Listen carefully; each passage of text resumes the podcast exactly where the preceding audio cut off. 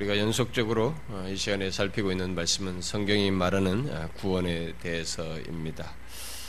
그런데 그 최근에 살피고 있는 내용은 그 성경이 구원에 대해서 다양하게 설명을 하죠. 거듭남으로도 설명하고 또 회개하여 어, 예수 그리스도를 믿는 것으로도 어, 설명을 하고 또 구원을 이루는 어, 우리의 삶의 여정으로도 말을 하고 우리가 장차 영화롭게 되는 것으로도 구원을 설명합니다.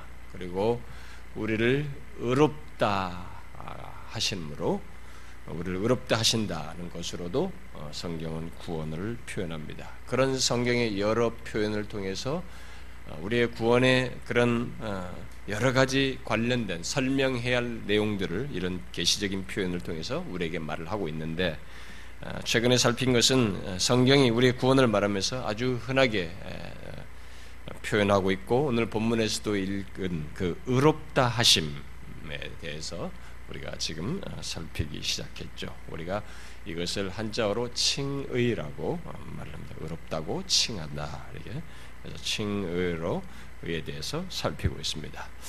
여러분은 성경에서 어, 우리를 의롭다 하신다는 말씀에 대해서 많이 읽어 보았고 또 그동안 교회 다니면서 들어봤을 것입니다. 소위 복음의 핵심으로 말하는 바로 그 내용을 우리가 지난 시간부터 어, 살피기 시작을 했는데 제가 먼저 이 서론적으로 어, 지난 시간에 말을 한 것이 있는데요. 음, 그것은 그 중요한 진리가 놀랍게도 지난 역사 속에서 어, 다르게 이해되기도 하고 어, 또 한때는 부차적인 것으로 어, 여겨지기도 하면서 지금까지도 그것을 이 의롭다 하심 칭의를 정의하는데 어려움을 겪고 있다고 했습니다. 이런 현실 속에서 제법 설득력 있는 새로운 견해에 사람들이 크게 동조하고 있고 또 반대로 예로부터 성경을 통해서 정의된 옛 주장들은 하나의 어떤 시대적인 산물인장 어, 취급되어서 상대적으로 경시되는 추세를 우리가 지금 맡고 있습니다. 자, 그런 가운데 어, 일부 목회자들과 아, 교인들은 어, 칭의에 관한 말씀은 너무 복잡하다고 생각하여서 대충 이런 의롭다 하심 또는 칭의라고 하는 이런 단어, 이런 표현만 말할 뿐 성경이 그 말을 통해서 말하고자 하는 구원의 어떤 내용에 대해서는 말하려고도 또 알려고도 하지 않는 그런 현상까지 우리가 보이고 있습니다. 자, 여러분들 안에서도 아마 그런 사람들 있을 거예요. 의롭다 하심, 뭐 칭의 그런 게 뭐냐? 그런 얘기를 해도 여러분들에게는 하나도 감동도 되지 않고 관심도 불러일으키지 않고 그냥 무슨 얘기를 하는가 보다 성경에 있는 어떤 얘기를 하는가 보다 어떤 종교에 입문해도 종교는 종교적인 용어가 있고 종교를 설명하는 것이 있는데 아, 기독교라고 하는 어떤 기독교에서 흔히 있는 그런 표현을 얘기하는가 보다라고 하는 사람으로 그렇게 들으면서 별로 소극적으로 듣는 사람도 있을 거예요. 사실 극단적으로는 이 칭의에 관한 여러 주장들이 뭔가 이렇게 상반되는 듯 하니까 뭐 이런 주장도 하고 칭의와 관련해서 다른 주장도 하는 것 하고 또 뭔가 그런 설명 속에서 복잡하다 보니 그런 모든 주장을 다 배제하고 어, 적당한 수준에서 곧 그저 성경이 말하는 이런 표현을 반복하는 수준에서 또는 문자적인 의미를 설명하는 것 정도에서 이 칭의 의롭다 하심을 말하고 가르치는 일까지 우리들의 현실 속에 있습니다.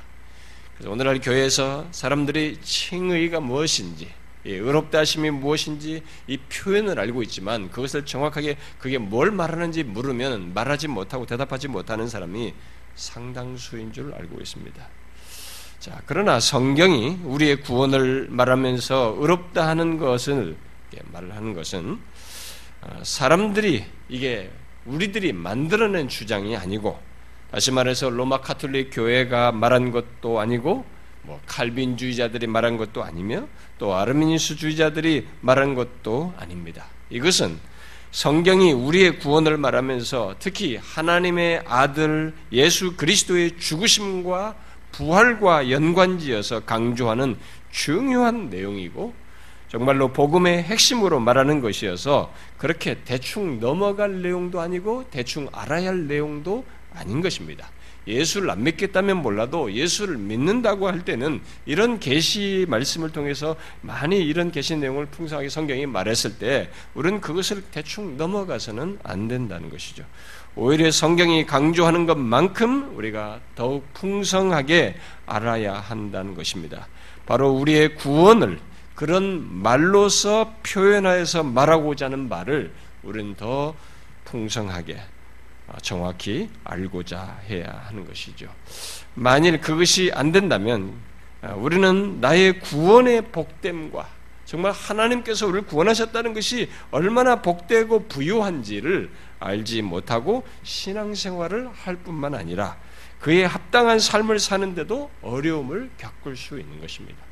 결국 기독교라고 하는 것이 내가 교회당에 열심히 가서 뭔가 이렇게 막 정성을 투자하면은 정성을 하면은 하나님께서 뭔가 저에게 우리에게 복을 주실 것이고 이렇게 해야 어, 잘 가다가 구원을 받을 것이 아닌가라는 그런 막연한 종교적 심리, 아주 기본적인 일반 종교나 있는 그런 기복적이고 어, 행위 구원적인 그런 수준을 못 벗어나게 되는 것이죠.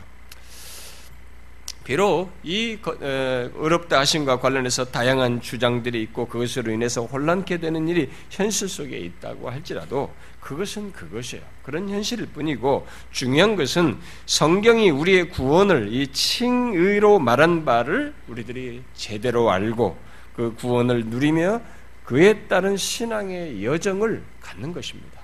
예수 믿는 사람은 그것을 이런 말씀을 통해서 알고 가져야 하는 것이죠. 자, 그러면 우리가 지난 시간에 성경이 말하는 이 의롭다 하심, 곧 칭의를 말하기 시작하면서 제가 제일 먼저 언급한 사실이 있습니다. 자, 그것을 먼저 한번 어, 다시 예, 확인하고 어, 넘어가 오늘 본문으로 넘어가고 싶은데요. 자, 제가 여러분 지난 시간에 칭의를 말하면서 제일 먼저 어, 말한 내용이 무엇이었습니까? 의롭다함을 얻는 것을 살피기 위해서 우리가 제일 먼저 어, 던졌던 어, 질문이 있었는데요.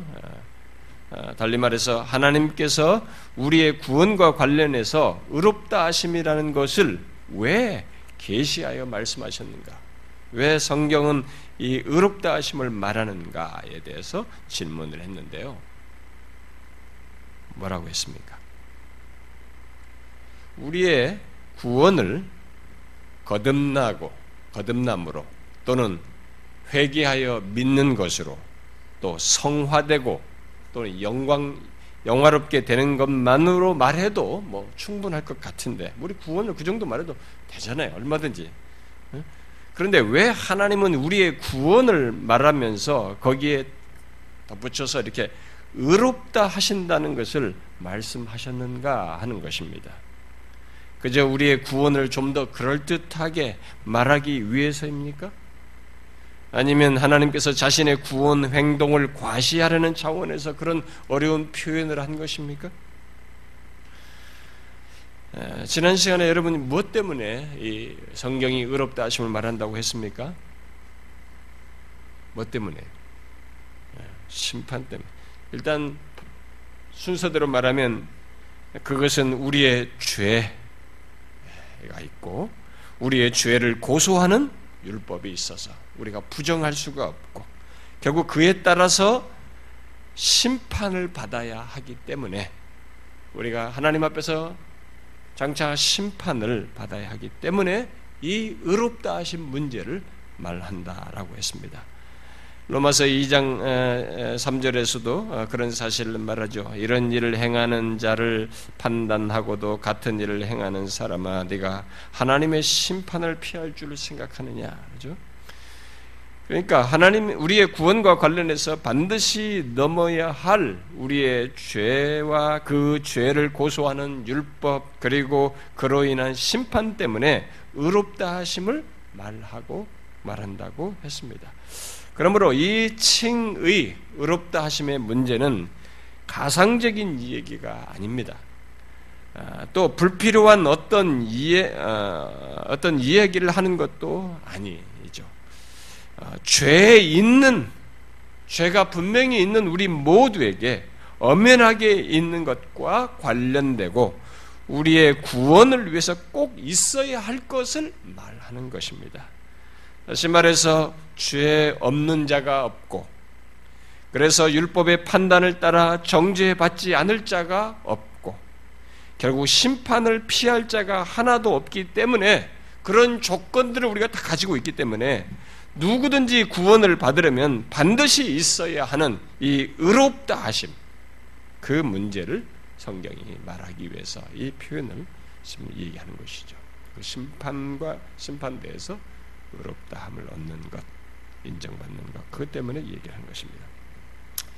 성경이 아니 하나님이 우리의 구원과 관련해서 의롭다 하는 이 문제를 말했을 때 그 배경에는 우리의 죄와 우리의 죄를 정죄하는 율법 그리고 그에 따른 심판이 있다고 어, 아, 있다 있다는 것을 우리가 기억해야 됩니다.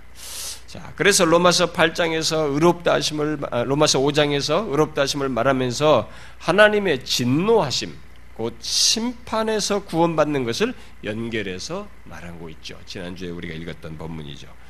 어, 지난, 어, 어, 앞서서 읽었던 내용인데요. 이제 우리가 그의 피로 말미암아 의롭다 하심을 받았으니 더욱 그로 말미암아 진노하심에서 곧 심판에서 구원받을 것이니 제가 지난주도 인용을 했었는데요. 자, 그러니까 장차 있을 심판에서 구원받을 것을 지금 이 땅에서 그리스도의 피로 말미암아 의롭다 하심을 받는다는 것입니다. 그 말은 이 땅에서 의롭다함을 받는 것은 그리스도의 피로 말미암아 곧 그리스도께서 대신 정죄를 받고 심판을 받으심으로 우리들이 다가올 심판에 대해 지금 이 땅에서 의롭다고 선언을 받는 것입니다.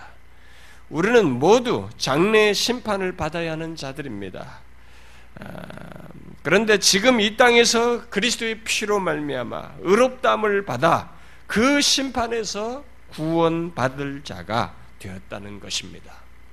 미리 제가 이런 얘기를 합니다. 그래서 이 내용을 앞으로 더 상세하게 풀어서 설명을 해야 되는데요. 어, 우리는 이 칭의가 의롭다 하심이 바로 그런 내용입니다. 자, 근데 이를 했을 때 여기 의롭다는 의미는 우리가 의롭게 만들어진다는 것을 말하는 것이 아니라고 했습니다. 그것이 아니라 하나님께서 그리스도의 피로 말미암아 의롭다고 여기는 것, 곧 의롭다고 선언하는 것이요 선포하는 것을 일차적으로 말한다고 했습니다. 그 사실을 계속 이제 오늘 본문과 연결시켜서 말하면 이 내용이 지금 굉장히 중요하기 때문에 제가 계속 연결해서 말합니다. 연결해서 말하면 오늘 본문 또한 그 사실을 말하고 있죠. 곧 우리들이 의롭게 되는 과정을 말하고 있지 않고 의롭다 하심을 말하면서 우리가 의롭게 되는 과정 또는 의롭게 만드는 것을 말하지 않고 그저 의롭다고 하시는 것, 곧 선언하시는 것을 말하고 있습니다. 누가 고발하리요? 의롭다 하시는 이는 하나님이신. 고발이 있을 상황인데 의롭다고 선언하시는 하나님을 얘기하고 있습니다. 다음 시간에 예, 이 성경에 나오는 의롭다 하다는 말에 대해서 살피겠지만 우리는 먼저 의롭다 하다는 말이 1차적으로 의롭다고 선언한다는 말로 성경에서 사용되고 있다는 것을 기억할 필요가 있습니다. 일반적으로 그렇습니다. 일반적으로 전체적으로요. 자, 그런 사실을 말하는 말씀을 먼저 그래도 잠깐 좀 한 두세 구절만 제가 인용하면 구약 성경 신명기 25장에서 사람들 사이의 그 시비에 대해서 재판장의 선언 으로 의롭다 하다는 말을 하는 것. 히브리 말로는 짜다크라는 동사인데 그 말을 어, 사용하는 것을 얘기합니다. 사람들 사이에 시비가 생겨 재판을 청하면 재판장은 그들을 재판하여 의인을 의롭다 하고 악인은 정죄할 것이며 라고 말하고 있습니다. 자, 이건 뭡니까? 여기서 이런 식의 말하면 이런 말로서 의롭다 하다라고 말할 때 이건 뭡니까? 재판장이 의인을 의롭다고 할 때 그가 하는 것은 결국 뭐예요? 의롭게 만드는 겁니까? 아니죠. 선언하는 것입니다. 그는 재판석에서 의롭게 만드는 일을 하지 않고 판결을 선언을 그렇다는 선언을 하는 것입니다. 또 잠언 17장에서도 악인을 의롭다 하고 의인을 악하다 하는 이 두 사람은 다 여호와께 미움을 받느니라라고 말하고 있습니다. 그 말은 악한 사람을 의롭다고 판결하고 선언하고 지지해 주는 것을 하나님께서 미워하신다는 것입니다. 또 누가복음 7장에서 모든 백성과 세리들은 이미 요한의 세례를 받은 자라. 이 받은지라 이 말씀을 듣고 하나님을 의롭다 하되라고 말하고 있습니다. 자, 여기서 의롭다는 말을 지금 누구에게 쓰고 있습니까? 하나님께 쓰고 있습니다. 이 말씀을 듣고 하나님을 의롭다 하되 자, 그러므로 만일 그 의롭다 하다는 것을 의롭게 되는 과정이나 음? 또 의롭게 만드는 것으로 해석을 하면 그것은 하나님을 욕되게 하는 것이 됩니다. 왜요? 하나님은 점점 의롭게 되는 분이 아니시잖아요. 또 의롭게 만들어지는 분도 아니지 않습니까? 그러면 모든 백성과 세리들이 하나님을 의롭다라고 했다는 것은 결국 무슨 말입니까? 그것은 하나님을 의롭다고 인정했다는 말이죠. 곧 하나님의 의로우심을 선포하고 그의 진실하심을 인정하며 옹호했다는 말인 것입니다. 이렇게 성경은 의롭다 함을 일차적으로 선언적인 의미로 말을 하고 있습니다. 그것은 우리들이 장차 심판대에 섰을 때 의롭다함을 받는 것 또는 의인으로 불리게 되는 것을 지금 우리에게 증거하여 선언하는 것이고 약속하시는 것이라고 말할 수 있는 것입니다.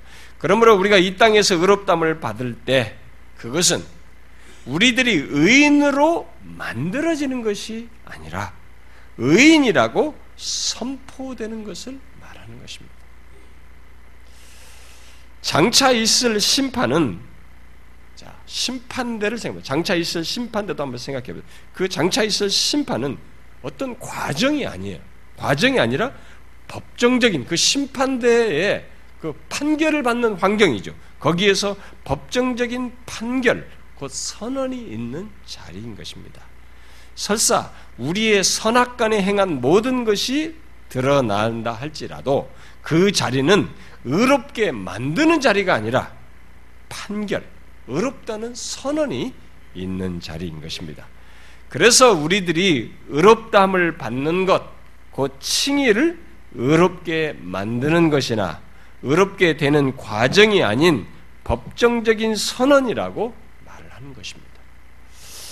자, 여러분들은 제가 왜 의롭다는데 왜 과정이 아니고 만드는 게 아니고 이렇게 말하는지 의문을 가지고 있을 것입니다. 왜 그렇게 지금 제가 계속 강조하면 첫 번째 제가 질문했죠. 의롭다는 것을 여러분들 어떻게 생각합니까? 두 가지 질문을 긴 것과 아닌 것 이렇게 섞어가면서 질문을 했는데 이 주장이 지금까지 칭의와 관련해서 크게 대립되는 주장이에요. 계속. 이 칭의에 뭔가 의롭게 되는 것을 섞어서 말하는 주장이 큰 주장이에요. 로마 카톨릭 의시에서. 그래서 제가 이것을 선명히 해야만이 다른 것들이 다 얽혀 있어요, 이게. 칭의에 대한 정의부터 하나님의 의에 대한 정의며 이런 거 다 맞물려 있어요. 맞물려 있어서 제가 가장 기본적인 기초적인 것부터 제가 여러분들에게 정리하면서 지금 이 얘기를 하는 것입니다. 아, 여러분들은 그동안 아, 이런 지금 이 얘기를 많이 들었을 것입니다. 의롭담을 받는 것 이것은 아, 법정적인 선언이다. 뭐 어렵게 되는 과정이 아니라 법정적인 선언이라라는 이런 말을 들어봤을 것입니다. 자, 의롭담을 받는 것, 그 칭의를 말하면서 이것을 법정적인 선언이라고 하는 이 말은 어, 이게 도대체 뭐냐? 여러분들은 질문했는데 오늘 제가 그 얘기를 하려고 하는 것입니다. 어, 어떤 여러분 중에 어떤 사람은 칭의를 선언으로 말하면서 뭐 이렇게 법정적이라고 말하는 것에 대해서 조금 이런 표현 자체가 우리에게 익숙치 않으니까 조금 생소하게 해서 좀 어렵게 여길지 모르겠어요. 그런데 이것은 우리를 의롭 의롭다 성경에서 의롭다 하신다라고 하는 이 의롭다 하심에 말하는 것과 관련해서 아주 중요한 사실입니다. 지금까지 교회 역사 속에서 이거 관련해서 혼란스러웠기 때문에 중요해요.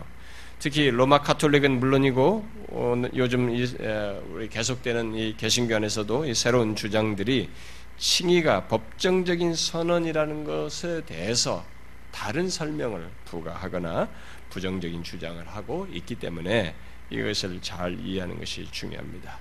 그들은 이 의미를 너무 법정적인 선언이라는 이 말을 너무 피상적으로 생각하고 판단할 뿐만 아니라 아, 이 의미를 비약시켜서 말하기도 합니다. 그리고 축소해서 말하기도 해요. 특별히 이 법정적이다고 하는 이, 이런 내용을 축소시키고 대신 칭의를 말하면서 여기에 도덕적인 의미를 자꾸 가미시키려고 그래요.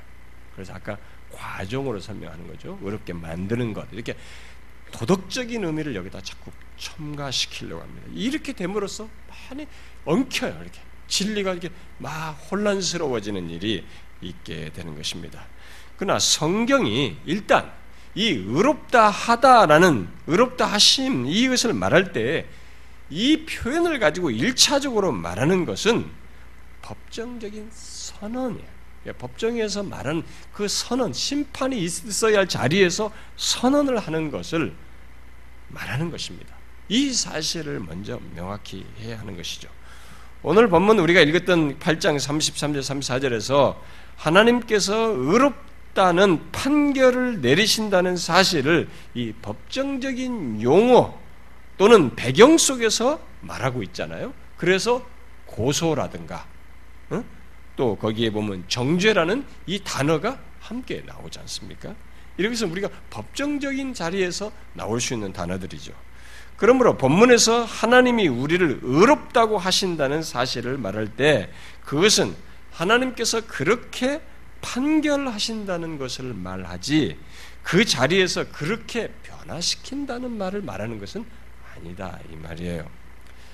분명 누구 또는 무엇이 무엇의 고소가 있을 수 있겠지만 예를 들어서 양심의 고소, 율법의 율법과 마귀의 고소가 있겠지만 그리고 실제로 우리들이 고소받을 불의한 자의 과거를 가진 자들이지만 그런 우리를 하나님께서 의롭다고 판결하시는 것을 말하는 것입니다. 바로 그런 판결의 성격을 우리가 법정적이다. 이렇게 말하는 것이에요. 바로 심판대에서 하나님께서 그 어떤 고소가 있어도 우리를 예수 그리스도의 의의 근거에서 그의 피로 말미암은 의의 근거에서 우리를 의롭다고 판결하시는 동작을 얘기하는 것이죠. 자, 여기 의롭다는 말은 로마서 앞부분에서 언급된 의롭다는 말과 다 같은 말이에요. 앞에 로마서 1장에서부터 5장에서 중요하게 말해온 칭의 의롭다 하심에 대해서 본문은 의롭담을 받는 것이 뜻하는 것이 정죄라는 말과 대비되어서 법정에서 이루어지는 고소를 뒤집는 성격이 있다. 뒤집어서 의롭다 하시는 선언을 하신다는 것을 말해주고 있는 것입니다. 우리가 뒤에 가서 더 얘기할 것입니다만은 우리는 왜 칭의를 설명하면서 가장 먼저 우리를 의롭다 하는 것은 선언이라고 말을 하고 특히 심판대 앞에서 법정적인 선언이라고 말을 한 이라고 이 말을 자꾸 제가 강조하는가 여러분들은 어, 의문을 가질지 모르겠습니다만은 그것은 로마 카톨릭으로부터 시작해서 가장 최근에는 개신교 안에 사람들까지 어, 심지어 세관점도 여기에 어, 관련돼요. 세관점을 그런 사람들까지 이 법정적인 선언으로서의 칭의를 일종의 허구로 여겨요. 세관점은 물론 이것을 주장을 하면서도 여기에 대해서 이것을 허구로 여기면서 다른 주장을 거기에 덧붙이기 때문에 그렇습니다. 그러니까 그렇게 덧붙인 내용이 너무 설득력이 있기 때문에 여러분들이 그런 내용을 들으면 그게 성경이다고 왜냐하면 그렇게 해석을 할 수 있는 성경 구절들이 또 있어요. 그러니까 그걸 덧붙이게 되면 거기에 따라가게 되는 것이죠. 그래서 우리는 오늘 본문에서 하나님께서 고소와 정죄가 제기될 심판대에서 우리를 의롭다 하시는 것, 곧 그 자리에서 의롭게 만드는 것이 아니라 의롭다고 선언하시는 것으로 말하는 것을 먼저 기억을 하고 아, 먼저 이것을 잘 유념을 하고 그러면 그렇게 법정적으로 또는 사법적으로 선언하는 것이 무엇을 말하는지를 우리가 알아야 하는 것입니다. 제가 지난 시간에 칭에 대해서 이제 그래서 그것이 무엇을 말하는지 오늘 이 얘기를 덧붙이려고 하는데요. 제가 지난 시간에 이 칭에 대해서 이렇게 말을 하면서 이렇게 전할 때 앞선 시간에요. 어, 전할 때 보니까 아, 여러분들 중에 어떤 사람들은 어려워해 보여요. 그리고 특별히 지난 시간에 제가 지난번 전 이 말씀을 전했을 때 방문했던 아마 어떤 사람들이 있었는데 아, 그들은 힘들어해요. 음, 아, 도대체 복잡한 얘기를 하는 것 같고 뭐가 교회 오니까 뭔가 딱딱한 얘기를 하는 것 같고 뭔가 이 마음에 탁 와닿는 감동이 아니라 이게 뭔가 이 복잡한 얘기를 하는 것 같으니까 확실히 듣는 듣기를 힘들어해요. 그러나 여러분 제가 다시 말합니다만 성경이 우리의 구원에 대해서 말하는 이 의롭다 하심을 정의하는데 지금 초대교회 1세기 이후로 2000년이 지냈음에도 불구하고 여전히 이걸 달리 서로 다른 주장을 하고 있어요. 정말 웃기지 않습니까? 성경이 말하는 이 사실을 서로 다른 주장을 하고 있어요. 그래서 우리는 좀 힘들어도 정확히 알고자 노력을 해야 돼요. 사실은 어려울 것이 없습니다. 다소 용어가 익숙치 않을 수 있을 뿐이죠. 그러나 여러분들이 교회를 조금 다닌 사람이면 교회에서 의롭다 하심, 칭의 이런 거 많이 들었어요. 교회 좀 다닌 사람들, 뭐 교리를 너무 말하지 않는 사람들은 그런 거 배우지 못했을지 몰라도 대략 여러분들은 이런 단어 다 들었지 않습니까? 문제는 그것을 통해서 말하려는 하나님의 계시의 내용인데 그것을 우리가 체계적으로 자꾸 알려고 해야 됩니다.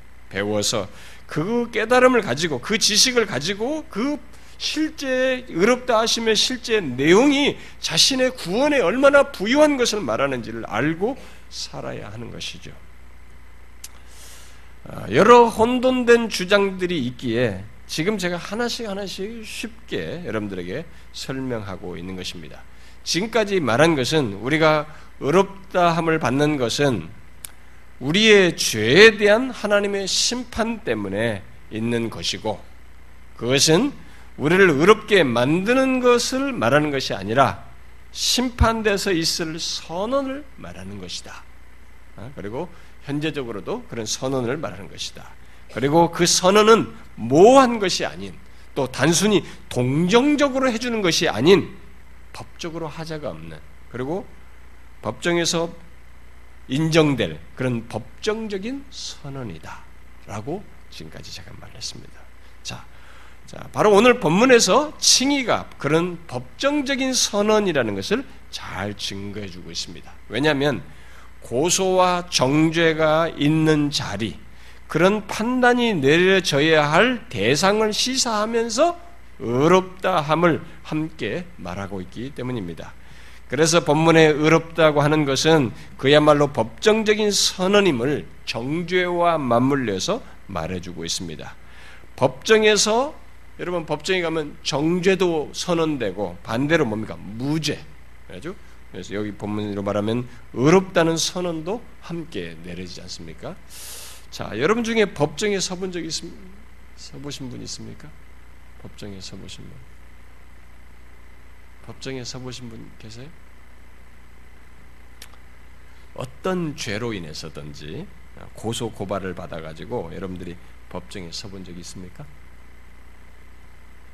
어, 여러분들이 너무 어, 좋은 시민들이고 어, 참 깨끗하셔서 예, 없는데 저는 서본 적이 있습니다. 지난번에도 이전에 한번 말한 적이 있습니다만은 한국에서가 아니고 제가 영국에서 교통법규를 어겨서 법정에 섰습니다. 영국에는 굉장히 엄격합니다. 이 횡단보도 근처에서 차가 절대로 주정차, 정차도 안 됩니다. 원래 이제 신호등 기다리는 기간 동안은 그 선상이 괜찮지만 정차한다는 그것이 예, 그런 모습이 보일 때는 여지없이 딱지를 댑니다. 근데 제가 거기서 지식이 그렇게 많지 않았었기 때문에 잠시 제가 정차가 정차도 안 되는 그 횡단보도에서 잠시 이렇게 멈춘 상태에서 건너편에 제가 아는 사람을 지나가길래 불렀는데 바로 경찰이 왔습니다. 딱 딱지를 딱 댔습니다. 제가 그 짧은 시간이기 때문에 저는 이게 좀 부당하다. 이렇게 하는 거죠. 나는 또 모르는 사람이 아니 외국 사람이고 지식도 없고 예, 그래 부당하다고 제가 클레임을 했더니만은 바로 통지가 하나 날라왔습니다. 재판정으로 나오라. 그래서 제가 이 재판석에 가게 됐습니다. 영국에 가서 참 유학으로 가지고 처음에 이 황당하게 그런 재판석에 가게 됐는데 그 재판석에는 예, 세 사람이 영국은 비밀이잖아요. 그러니까 다 무슨 가발 같은 거 다 쓴 사람들 세 사람 있는 거죠. 세 사람이 앉아 있었고 어, 저는 이 피고석에 혼자 있었고 저 뒤에 직원 정도 한 사람이 아, 서 있었습니다. 아, 거기서 저는 이 이제 뭘할때 일어나라고 그래서 아, 일어선 채로 yes no만 답하라고 그랬죠. 그래서 뭐 제가 좀 떠들었죠. yes no라는 더 설명을 막 하려고 그랬습니다만은 스톱 시키더라고요. 그러면서 중요한 것은 네가 알든 모르든 법을 어겼다라는 사실. 거기는 제가 할 말이 없었습니다. 그래서 결론은 벌금을 내라라는 판결이 벌금이 좀 더 추가됐습니다. 그래서 그야말로 법정적인 선언을 제가 들은 것입니다. 유죄죠. 유죄. 자, 본문은 바로 그런 비슷한 게 법정적인 완전한 그림 세상 법정이 이 심판대에서의 칭이 완전한 그림은 안 됩니다. 왜냐하면 죄 있는 자를 의롭다 하시는 성격이 거기 심판대에 있기 때문에 완전 유추는 안 돼도 비슷한 유추가 되는 것이 이 법정이죠. 아, 근데 이 법문은 바로 그런 판결을 아, 얘기하는 것이죠. 의롭다 하신다는 거예요. 고소 고 어, 정죄를 같이 얘기하면서 바로 그걸 얘기하는데 법정적인 판결로서 우리를 의롭다고 판결하시는 것을 얘기를 하고 있는 것입니다. 분명히 우리의 죄로 인해 심판을 받아야 할 자리인데 예수 그리스도의 피로 말미암아 하나님께서 의롭다고 법정적인 선언을 하신다는 것을 말하고 있는 것입니다. 그래서 그렇게 의롭다고 판결하신 하나님이 계시는데 누가 우리를 고소하며 정죄할 수 있겠냐라고 말하고 있는 것입니다. 그러므로 우리는 의롭다 하시는 것을 생각할 때 바로 그런 법정적인 선언을 먼저 생각을 해야 합니다. 결국 우리를 의롭다 하시는 것은 법정에서 선언되고 선고되는 판결과 관련된 이 법정적인 용어요, 사법적인 용어인 것입니다. 사실상 하나님께서 심판대에서 우리를 용인하시는 방법을 계시하시기 위해서 제시한 단어가 바로 이 단어예요. 의롭다하다라는 이런 법정적인 용어를 사용하신 것입니다. 이 말로 표현하려고 어, 하고자 하는 것은 도덕적인 무엇을 말하는 것이 아니에요. 그러니까 이 단어를 가지고 거기에 자꾸 도덕적인 무엇을 가미시키려고 하는데 이 말 자체는 일단 도덕적인 무엇을 말하는 것이 아니고 하나님께서 그리스도의 피에 근거해서 바로 그분의 의의 전가의 근거에서 법적인 선언을 말하는 것입니다. 그러니까 우리를 의롭다고 하시는 것은 내 안에서 무엇인가를 일으키고 역사하는 것이 아니라 내 밖에서 나는 있어요. 지금 죄인의 자리인데 내 밖에서 이루어지는 하나님의 판결을 말하는 것이에요. 이 말을 통해서. 이것을 거듭남과 비교해서 말하면은 거듭남은 우리 안에 하나님의 생명이 주어져서 있게 되는 하나님의 역사입니다. 우리 안에서 일어나는 역사입니다만은 칭의는 의롭다 하시면 우리 밖에서 이루어지는 하나님의 선언이에요. 이걸 헷갈리는 것입니다. 섞여, 섞어버리고 있는 거죠. 그래서 머레이 같은 사람은 이 칭의를 의사와 판사의 차이로 설명을 했습니다. 의사는 우리 몸 안에 있는 암덩어를 제거하기 위해서 우리 몸에 직접 이렇게 어떤 일을 하지만 판사는 우리 몸에다 직접 이 얘기 뭘 하지 않습니다. 법적으로 볼 때 우리가 어떠한지 여부만 선고를 하는 것이죠. 이렇게 판사가 하는 것을 표현한 것이에요. 이 의롭다 하심이. 그런데 자꾸 사람들이 죄인인 우리를 의롭다고 선언하시는 것은 이건 알맹이가 없다. 그 선언만 해가지고 그게 뭐냐? 이건 뭔가 이게 허구다죠. 그렇게 주장을 하면서 성화적인 것을 이 칭의 속에다 자꾸 집어넣은 거예요. 결국 도덕적인 것을 자꾸 집어넣어서 주장을 하는 그 주장이 야, 계속 끊이질 않는 것입니다. 지금까지도. 뒤에서 상세히 다룰 일이지만 그것은 그런 식으로 말하는 것은 칭의를 오해하며 잘못된 모습을 가진 사람, 칭의를 아, 나는 의롭다를 받았다라고 해놓고는 이게 뭐 삶이 좀 엉망인 사람들, 무율법주의자들 이런 잘못된 사람에 대한 반발과 그런 현실에 대한 우려 속에서 갖는 주장일 뿐입니다. 성경은 그 어디에서도 의롭담을 받은 자가 삶을 무시한다고 말하지도 않고 있고요. 그것을 허용하지도 않습니다. 아, 그 칭의를 성화로 말하지도 않아요. 그렇게 뒤섞지도 않습니다.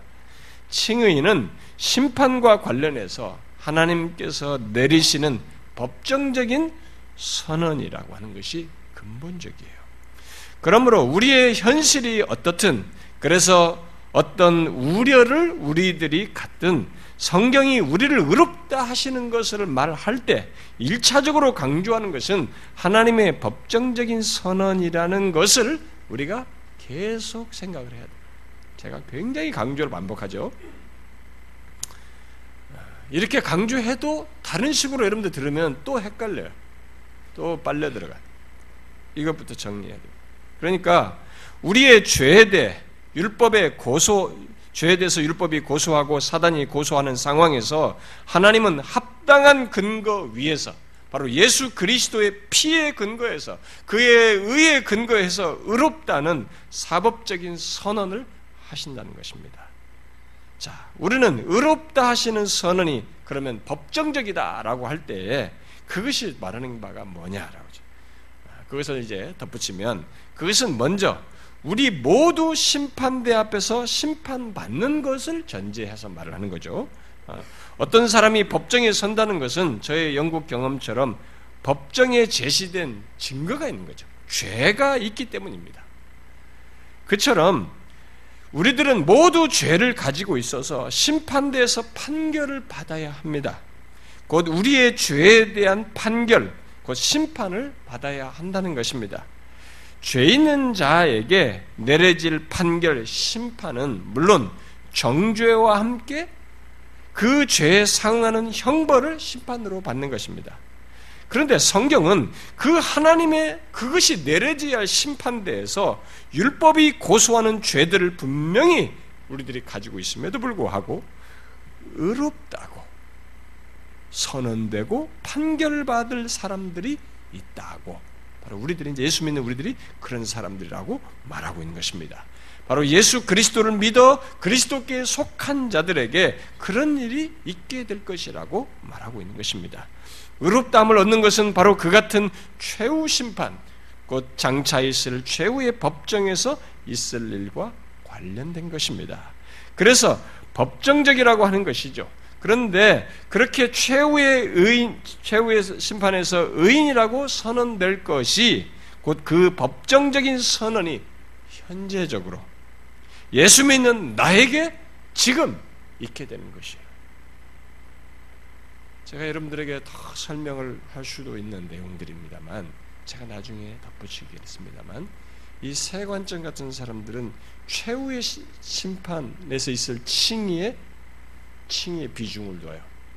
그러면서 그 칭의는 현재적으로 이렇게 선취하는 것으로. 그래서 이 칭의는 지금부터 믿음으로 의롭다을 받았다는 믿음의 어떤 이 내용을 가지고 전체 삶을 사는 이 전체가 여기서 칭의로 판결을 받아요. 그러다 보니까 뭐가 지금 개입이 됩니까? 삶이 우리의 전체 삶이란 도덕적인 것이 개입이 되는 거예요. 이 여기에 비중을 두니까. 그 현재적인 칭의가 취약해져요. 별로 사실상은 가치가 여기 비중이 되다 보니까 덜해져 가는 것이. 그러다 보니까 이 사람들이 계속 강조하는 게 뭐냐? 심판에서 받을 그 행위, 최후의 최종적인 칭의를 위한 행위, 이것을 강조를 하는 것입니다. 근데 그런 얘기를 여러분들은 이렇게 섞지 않고 쭉 성경을 가지고 하면 그대로 넘어가요. 그게 맞다고 생각합니다.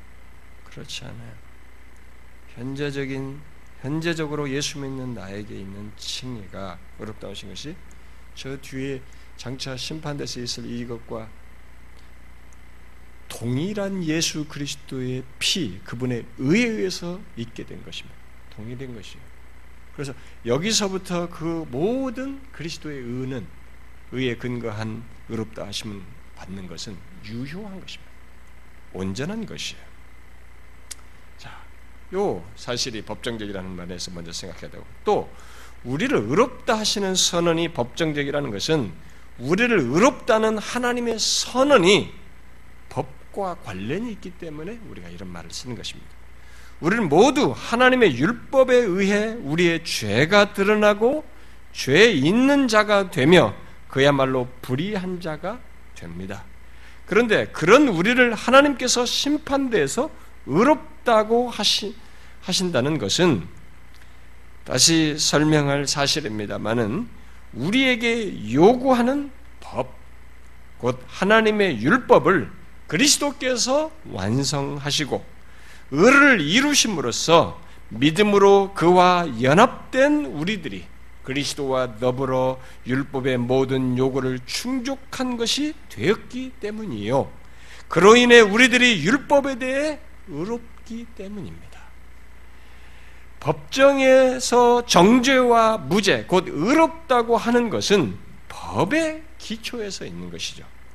법의 기준에서 있는 것입니다.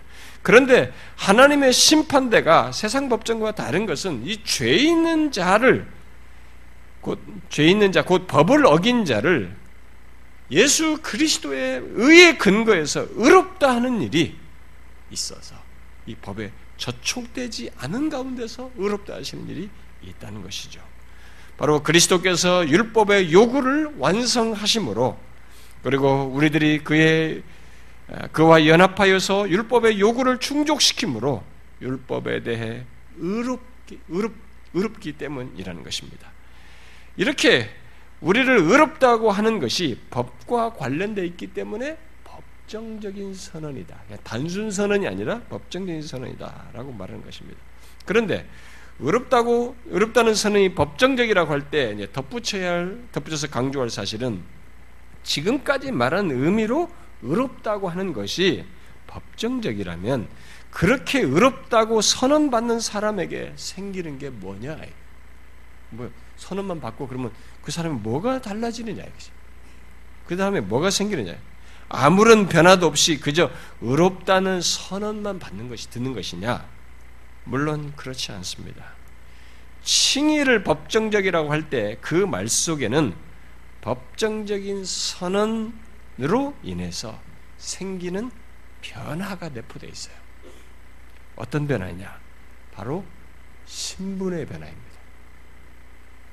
죄인이라는 신분에서 의인이라는 바뀌어요.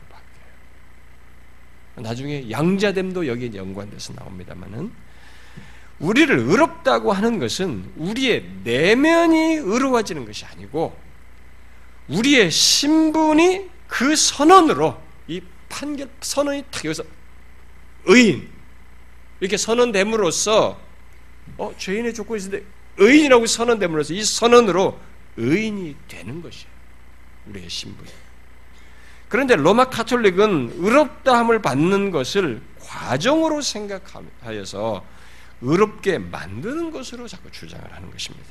결국 내면이 의인으로 바뀌는 것으로 주장을 하는 것입니다. 그러나 성경이 의롭다함을 받는 것을 선언, 특히 법정적인 선언으로 말을 했을 때 그것이 말하는 것은 내면의 변화가 아니라 죄인이 의인이 되는 신분상의 변화요 선언을 말하는 것입니다. 그런데 개신교 안에서도 의롭다함을 얻는 것, 나는 것 속에 이 내적인 변화를 포함하여서 주장하는 사람들이 있기 때문에 이제 우리가 헷갈리는 것인데요. 그걸 여러분들이 잘 정리하셔야 됩니다.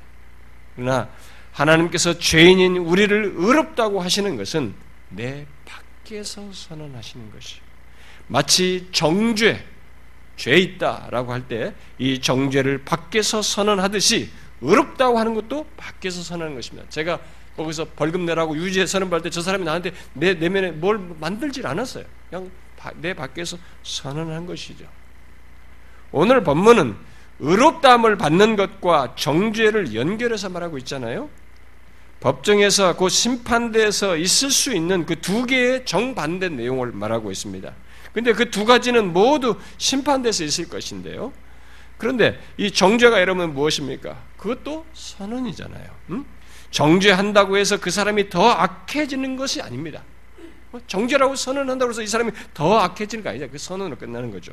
또 의롭담을 받는 것도 더 선해지거나 의롭게 되어지는 것도 아닙니다. 그야말로 법정적인 선언인 것입니다. 그러므로 의롭담을 받는 것을 말하면서 곧 하나님께서 우리를, 우리를 의롭다 하시는 것을 말하면서 지금까지 말한 이 법정적이지 않은, 지금까지 말한 그런 법정적이지 않은 특징을 이 의롭다 하심에다가 자꾸 그 속에서 찾고 거기에 덧붙이려고 하는 것은 칭의를 왜곡시키는 거예요. 성경의 이 칭의를 가지고 성경이 말하고자 하는 것을 변질시키는 것입니다. 그리하여 갖게 되는 가장 큰 오류가 칭의와 성화를 혼돈하여서 말하는 것이고 실제로 혼돈시키는 것입니다. 이 칭에다가 자꾸 성화를 섞어서 사람들이 혼돈시킵니다. 물론 우리를 의롭다 하시는 것이 그리스도와의 연합 속에서 있는 것이어서 그것을 말할 때 어떤 관계적인 의미를 함께 말할 수 있습니다. 예, 이걸 얘기할 때, 그건 나중에 제가 덧붙일 것입니다. 그러나 그런 의미 외에 하나님께서 우리를 의롭다 하시는 것을 그리스도와의 연합 속에서 죄인이 의인되는 것으로 법정적으로 선언되는 것이 아닌 죄인이 내면적으로 어렵게 되는 것을 말을 하게 되면 이 칭의에 지금 다른 요소가 포함돼서 성경을 왜곡시키고 구원에 인간의 무엇이 개입이 돼버려요. 그래서 칭의에 무엇이 개입이 돼서 왜곡하게 되는 것입니다. 그 무엇보다도 사람의 의가 개입하게 되는 것입니다. 그러나 이미 말한 대로 의롭다함을 얻기 이전이나 이후 어느 시점에서라도 사람의 의가 생겨 거기에 기여하는 부분이 생기게 되면 그것은 다시 로마 카톨릭으로 돌아가는 것입니다. 성경이 말하는 칭의를 통해서 말하고자 하는 구원이 왜곡되게 되는 것이죠. 그런데 지금 개신교 안에서도 그런 주장이 지금 계속 제기되는데 우리가 그것을 아, 따라서는 안 됩니다. 여러분 하나님께서 우리의 구원을 의롭다 하시는 것으로 말을 했을 때 1차적으로 어, 강조한 사실을 잊지 말아야 됩니다. 아, 오늘 음, 어, 말하는 어, 오늘 먼저 말한 것부터 여러분들이 잘 유념하셔야 됩니다. 우리의 현실이 어떻든 잘못된 사람들이 어떻든 간, 또 법정적인 선언으로라는 말을 통해서 생겨나는 어떤 우려가 어떻든 간에 칭의에 의롭게 변화되는 것을 덧붙이는 것은 결국 인간의 공로를 덧붙이는 것이에요. 그것은 성경이 말하는 칭의가 아닙니다. 하나님께서 우리를 의롭다고 하시는 것은 로마서 3장 24절에서 말하듯이 그리스도 예수 안에 있는 속량으로 말미암아 하나님의 은혜로 값없이 된 것입니다. 우리는 이 사실을 잊지 말아야 됩니다. 죄 있는 우리 그리고 우리의 죄에 대한 율법의 고소가 고소로 심판을 받아야 하는 우리를 하나님께서 그의 피로 그와의 연합 속에서 의롭다고 선언하신 것이죠. 빈틈없는 근거가 분명한 법적인 선언을 한 것입니다. 법적인 선언을 하는데 모호하게 할 수 없잖아요. 두리뭉실 있는 것이 없다 없는 것이 있다 할 수 없잖아요. 사실의 근거에서 하는데 바로 예수 그리스도의 피로 그분의 의의 근거에서 의롭다고 선언하신 것입니다. 그 선언은 장차 심판대에서 유효한 선언입니다. 그것을 지금 우리들에게 하신 것입니다. 그래서 우리의 신분이 지금 의롭다함을 받는 이 순간부터 이 땅에서부터 달라지게 된 것입니다. 그래서 우리는 본문처럼 말할 수 있는 것이죠. 누가 능히 하나님께서 택하신 자들을 고발하리요. 의롭다 하시는 이는 하나님이시니 누가 정죄하리요. 예수 믿는 우리는 심판대에서 그 어떤 고발이 있어도 정죄 대신 의인인 것을 하나님께서 선언하신 것입니다. 이런 얘기를 하게 되면 아 그럼 이것만 가지고 의롭담을 받았다는 것만 가지고 사람들의 삶이 무너지지 않습니까? 이들의 우려대로 삶이 엉망인 사람이 있지 않습니까? 그것은 그들이 예수를 잘못 믿는 것이에요. 의롭다 하심으로 아까 연관져서 우리는 성화 얘기를 꺼내게 될 것입니다만은 그렇게 분리되지 않습니다. 그리스도의 연합 속에서 칭의와 성화가 분리되어 있질 않아요. 이렇게 연결되어 있어서 그렇게 될 수가 없습니다. 물론 그런 사람들 때문에 이런 얘기를 하는데 우리가 만약에 이 말씀을 가지고 누가 하나님께서 택하신 자들을 고발하리요 의롭다 하시는 하나님이 누가 정죄하리요라고 하면서 야 우리 이제부터 죄져도 되겠구나 게으르고 하나님 앞에 신앙생활을 여러분들이 임의적으로 하고 그렇게 한다고 생각해봐요. 그 사람은 잘못 믿는 것입니다. 실제로 장로교 안에서 이런 칭의를 개혁주의를 운운하면서 이렇게 이런 칭의나 성경이 하나님의 분명한 이런 역사를 얘기했을 때 실제로 어떤 사람들이 그렇게 해요.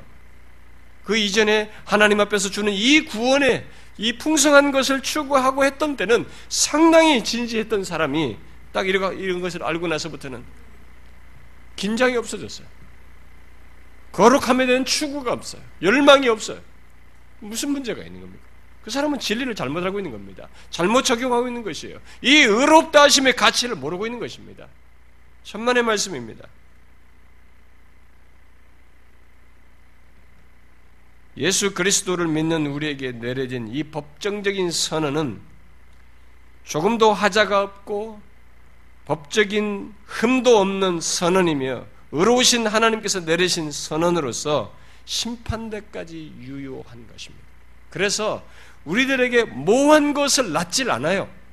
이런 하나님의 선언이 우리에게 그냥 가상적인 그들의 지적대로 허구로 끝날 수가 없는 것입니다.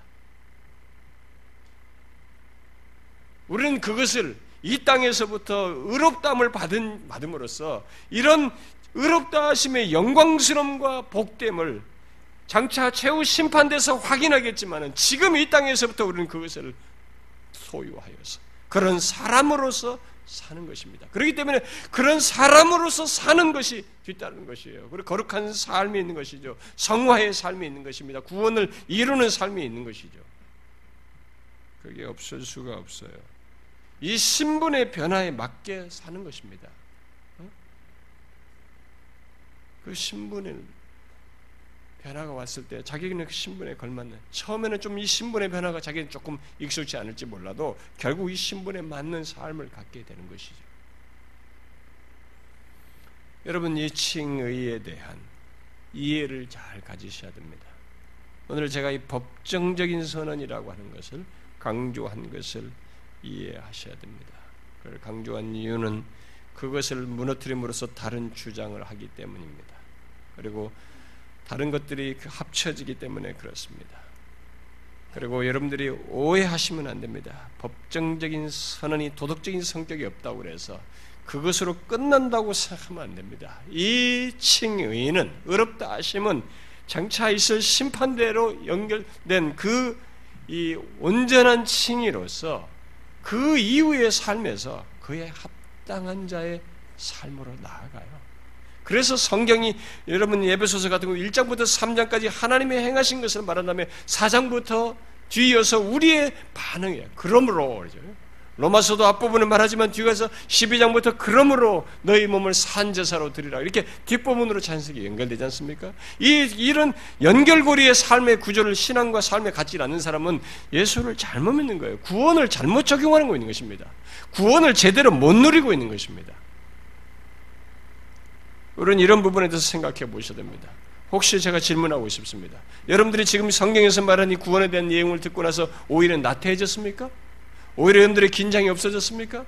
거룩한 경건을 추구하는 것이 없어졌습니까? 거룩한 갈망이 사라졌습니까? 하나님 앞에 진실하고자 하는 열망이 사라졌습니까? 그건 잘못된 것입니다. 여러분들의 지식이 여러분들 죽인 것입니다.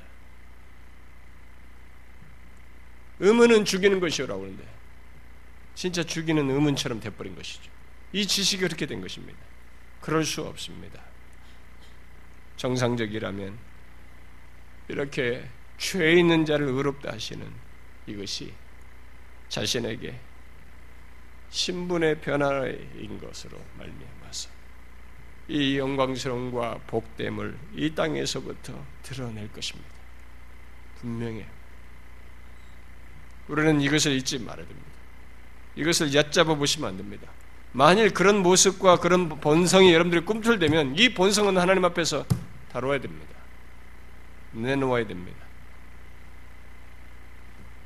쉽게 여러분들이 입술로만 하나님께 아이고 잘못했어요 뭐 하고 이런 식으로 하나님을 농락하면 안 되는 것입니다. 이 의롭다심의 가치를 그렇게 하찮게 내던지는 것이 아닙니다.